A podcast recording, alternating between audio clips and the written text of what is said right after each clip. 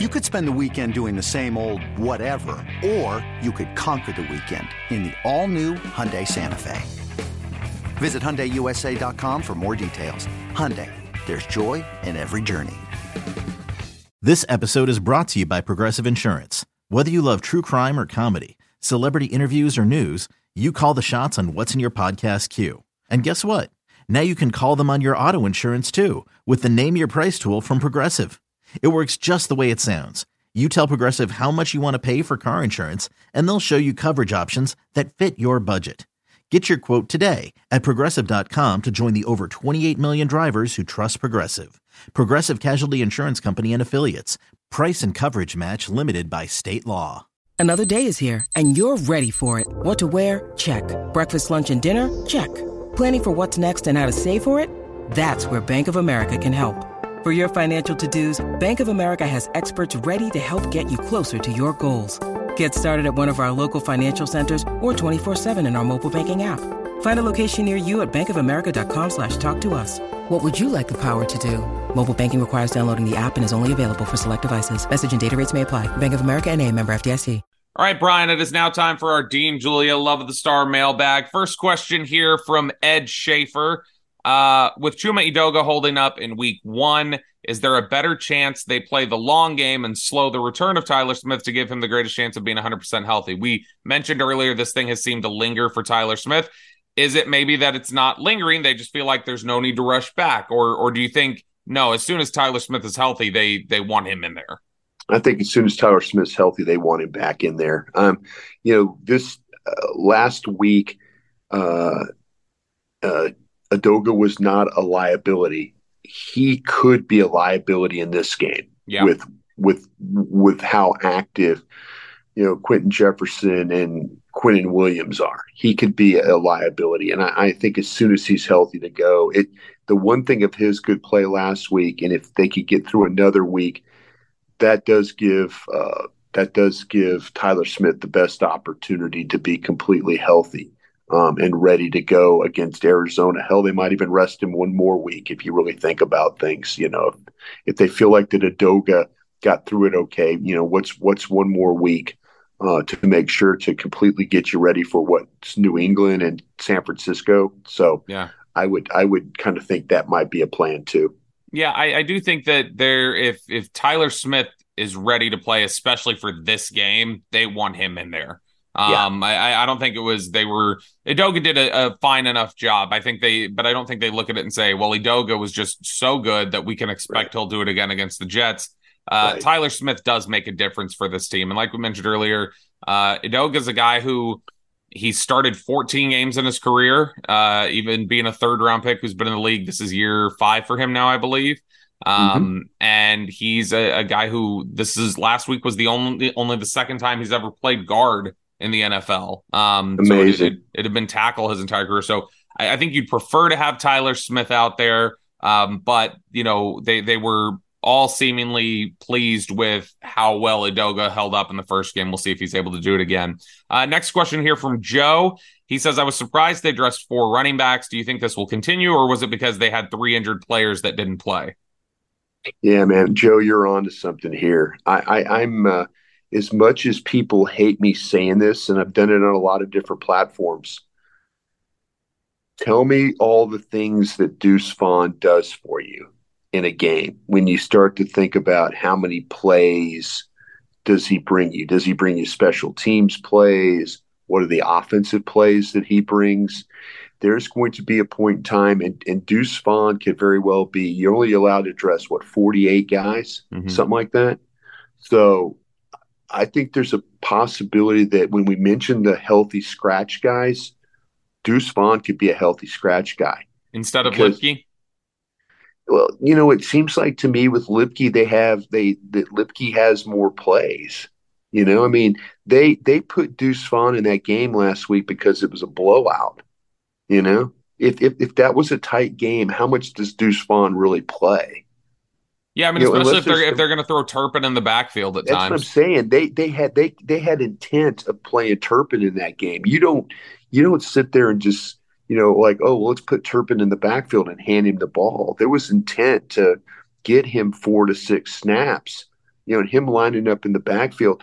I again, I'm not trying to to diminish what Deuce Vaughn can bring.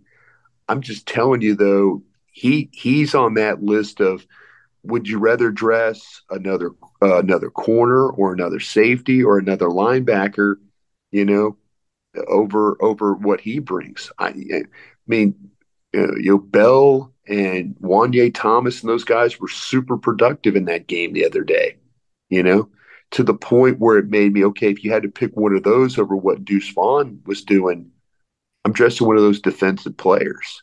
So I, I think he, I think Dean, uh, I think Deuce could be very scheme specific, and they have to clearly have a plan. But if they keep handing the ball, you know, to to Turpin, then really, what are you doing with Deuce Vaughn? Yeah. Uh, next question here from Steve. Uh, with the clear intent from opponents to establish the run on us, does our D line movement make us vulnerable? What do you think the strategy will be? Any tricks up DQ sleeve? This is something where, um, you know, it, it had given them problems in the past. They they do love to do the the twists and stunts. They they've done yeah. those a lot with Dan Quinn. Um, and you remember there was a point last year where uh, I think Quinn even talked about it that like they had to to figure out a way to respond to because some of those were getting them gashed in the running game a little bit. Yeah. Um, yeah. and so uh, is that anything that's a, a, still a concern? Is Steve's question? Uh, I, I didn't. I, I, don't remember seeing as much of it. I mean, there were there was definitely some times they were doing it. There was the Odighizuwa sack where where Micah ate up two blockers, but sure, um, I don't remember seeing as much of it relative to last year in Week One. Yeah, it's something that you have to be very mindful of. And, and people out there also need to catch maybe a little bit of an understanding. Just because you have Mazi Smith and Hankins on the field at the same time, it doesn't it doesn't guarantee you're stopping the running game. Yeah. You know, teams teams will look at your they'll look at your strength. Remember when you play when you play a team like back in the day, like Haloti Ngata with the Ravens or uh, Tony Siragusa when he played for the Ravens inside. You didn't run the ball inside. You just didn't do it. You can't. You can block those guys. Uh, Vita Vea at Tampa. There's guys that you just can't block, and what do you do? You work around that. You run the ball to the edge. It's crack toss. It's sweep. It's outside zone. It's, you know, just because you have two big body guys inside, maybe in 1978 when people were running the ball inside and just handing it straight ahead to Bill Brown or Dave Osborne or Jim Otis from the old St. Louis Cardinals, when you just run it straight ahead – teams don't run the ball like that anymore. They just don't.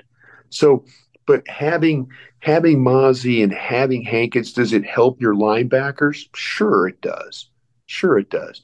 But you get sometimes you get these guys, especially if the ball's going on the edge, you get these linemen now that will just they'll they'll combo block, but it won't be like it won't be hip to hip and try and push a guy to the linebacker. It'll be it'll be hit and then go. It, it's not, you know, they want to get that, they want to get that blocker to the second level as fast as they can. Was that Schoon? I think Schoonmaker did that in the uh, on the Pollard run where he comboed yeah. and, and yeah. went. Yeah, and that's where that's where Zack Martin and and Steele are real good. They they they they like Steele knows that Martin if if he just gives Martin a bump, Martin's going to get his guy one on one, and then he can go up and get a linebacker. So, yeah, the Cowboys, uh, like I say, Mazi and having just two massive dudes in the middle only guarantees you that the middle will probably be secure, you know? Yeah. And hopefully the middle will keep Damone Clark and Leighton Vander Esch free to run to the ball. That's where that works. But if you get – you get down linemen that get turned, or you get inside guys that get turned or knocked up the field. There's the opportunity. That's what the, you know, the I, I'll tell you what I worry about in this game is the Jets quarterback is, you know, Zach Wilson running the ball a little bit.